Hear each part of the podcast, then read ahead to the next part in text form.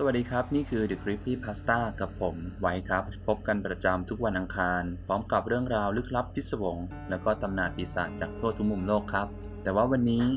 ผมอยากจะมานำเสนอเรื่องราวมาพูดคุยกันครับ เรื่องราวของเทพเจ้า นั่นก็คือพระตีมุรตินั่นเองครับ ถ้าหากใครอยากสมหวังในความรัก เชื่อว่าหลาย ๆ คนก็คงแนะนำให้ไปบูชาพระตีมุรติหน้าเซนทรัลเวิลด์ครับแล้วก็เมื่อไม่นานมานี้ จากศูนย์การค้าเซ็นทรัลเวิลด์ก็ได้มีพิธีบวงสรวงพระตรีมุรติครั้งใหญ่ โดยมีพราหมณ์ประกอบพิธีบวงสรวงในเวลา 19นาฬิกา39 นาทีครับ หน้าศาลพระตรีมุรติ ซึ่งเชื่อว่าเป็นเลิกที่ดีที่สุดในการสักการะเพื่อขอให้พบกับคู่แท้ครับ คนสดก็เดินทางไปมืดฟ้ามัวดินครับ ไปร่วมกันทำพิธีบูชาเพื่อเป็นการใหญ่ครับ ให้ได้สมหวังกับความรัก แต่ว่าหลาย ๆ เพจหลาย ๆ ข่าวบางข้อมูลก็แย้งครับ ว่าสารที่ตั้งบนลาน ด้านหน้าส่วนห้างอีเซตันของเซนทรัลเวิลด์ที่คู่กับสารพระพิคเนตไม่ใช่พระตีมุรติอย่างที่หลาย ๆ คนเข้าใจครับ ต่อให้บูชาสักร้อยรอบก็ไม่สมหวังครับ เพราะว่านั่นคือพระสัทธาศิวะครับ หรือพระปัญจมุขี ซึ่งแปลว่า5หน้าก็คือพระศิวะห้าเสียน ซึ่งถือเป็นลักษณะสูงสุดของพระศิวะ โดยเทวลักษณะของพระสัทธาศิวะนั้นก็จะมีศีรษะห้าศีรษะ มีดวงตาที่ 3 อยู่กลางหน้าผากทุกศีรษะครับ ส่วนเรื่องจำนวนมือนั้นก็ขึ้นอยู่กับว่าตำราและก็เรื่องราวตำนานแต่ละพื้นที่ครับ ซึ่งจริงๆแล้ว พระศิวะเองก็ยังเป็นศัตรูกับพระกามเทพอีกด้วยครับ เพราะว่างั้น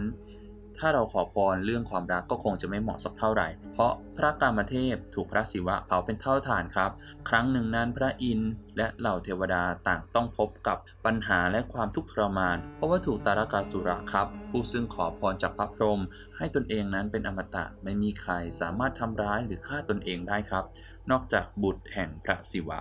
นอกจากนี้ยังป่วนทั้งเทพผู้คนบนโลกบุกยึดสวรรค์ครับ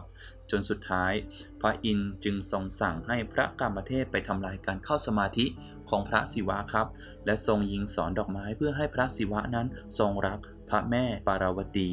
พระศิวะจึงทรงโกรธมากครับ และก็ลืมพระเนตรเพื่อเผาพระกามเทพจนเป็นเท่าฐานในที่สุด และนี่ก็คือเรื่องราวย่อๆครับ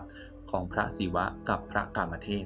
นอกจากนี้ครับพระมหาราชครูพิธีศรีวิสุทธิคุณครับหัวหน้าเทวสถานแล้วก็ยังเป็นหัวหน้าพระพรหมผู้ประกอบราชพิธีสำคัญต่างๆ ได้กล่าวว่าพระสถาศิวะนั้นไม่ใช่พระตรีมุรติอย่างที่หลาย ๆ คนเข้าใจ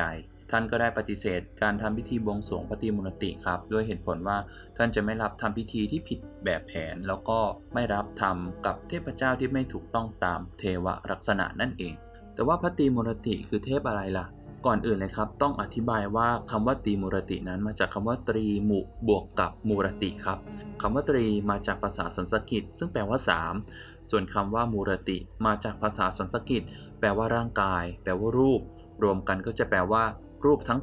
3 ซึ่งแสดงให้เห็นทฤษฎีการแบ่งหน้าที่สำคัญครับ ของสามมหาเทพแห่งศาสนาฮินดู คือ พระพรหมเป็นผู้สร้างครับ พระนารายณ์เป็นผู้ปกปักรักษา และพระศิวะเป็นผู้ทำลายล้าง โดยพระตรีมุรติ คือการรวมเอาสามมหาเทพไว้ในร่างเดียวกันครับ โดยมักจะเป็นเทวลักษณะที่มีเทพมีศีรษะ 3 ศีรษะ และมี 6 มือ โดยจะมีอาวุธ ซึ่งเป็นตัวแทนของเทพแต่ละองค์ครับ เช่นจักรเป็นของพระนารายณ์ตีศูนย์เป็นของพระศิวะเป็นต้น ซึ่งรวมกันแบบนี้ก็เหมือนการรวมอำนาจทั้งการสร้างรักษาและทำลายในที่เดียวกัน แต่ว่า ในที่อินเดียครับการบูชาเคารพพระตรีมุรตินั้น ไม่ค่อยได้รับเป็นที่นิยมสักเท่าไหร่ ในทางเทวปรัชญาถือว่าการรวมกันของพระเจ้าทั้ง 3 องค์ เช่นนี้ เป็นรูปเปรียบเทียบสภาวะทั้ง 3 ครับ การสร้างการรักษาการทำลายปรัชญาฮินดูถือว่าการเข้าถึงความจริงแห่งสภาวะทั้ง 3 ได้ ย่อมทำให้เกิดความแตกฉาน รู้แจ้งเห็นจริงในโลกธรรม และในที่สุดย่อมนำไปสู่การไม่ยึดติด และการหลุดพ้นในบ้านปลายครับ ส่วนเรื่องการบูชาความรักนั้น ความจริงแล้วพระตรีมุรติครับ ไม่ได้มีส่วนเกี่ยวข้องหรือว่าไม่ได้มีคุณเรื่องเกี่ยวกับความรักแต่อย่างใด แต่อาจจะเป็นผลของการบูชาพระตรีมุรตินั้นด้วยพระอำนาจของการรวมกันของสามหาเทพมากกว่าครับ น่าจะเป็นเรื่องนั้นมากกว่า ถ้าใครครับอยากฟังประสบการณ์การขอคู่ที่พระตรีมุรติที่เซนทรัลเวิลด์ สามารถไปลองฟังได้ที่รายการ You Should Be Here Podcast ตอนที่ 7 ได้เลยครับ นอกจากการขอคู่ที่พระตรีมุรติแล้วในตอนนั้น ยังมีสถานที่ในการขอคู่อีกหลายแห่งแนะนำครับ เรียกได้ว่ามีทั้งสำเร็จไม่สำเร็จ แล้วก็ถ้าใครสนใจสามารถตามไปฟังได้ที่รายการ You Should Be Here Podcast เป็นรายการที่จะพาคุณท่องเที่ยวผ่านเสียงครับ สำหรับเทวรูปพระตรีมุรติที่ถูกต้องตามเทวลักษณะจริง ๆ ก็จะมีประดิษฐานอยู่ที่ศาลพระตรีมุรติครับ ข้างๆอาคาร Empire Tower ซึ่งสามารถนั่งรถไฟฟ้า BTS ไปลงที่สถานีช่องนนทรีแล้วก็เดินไปอีกนิดได้เลยครับ ก็จะถึงเลย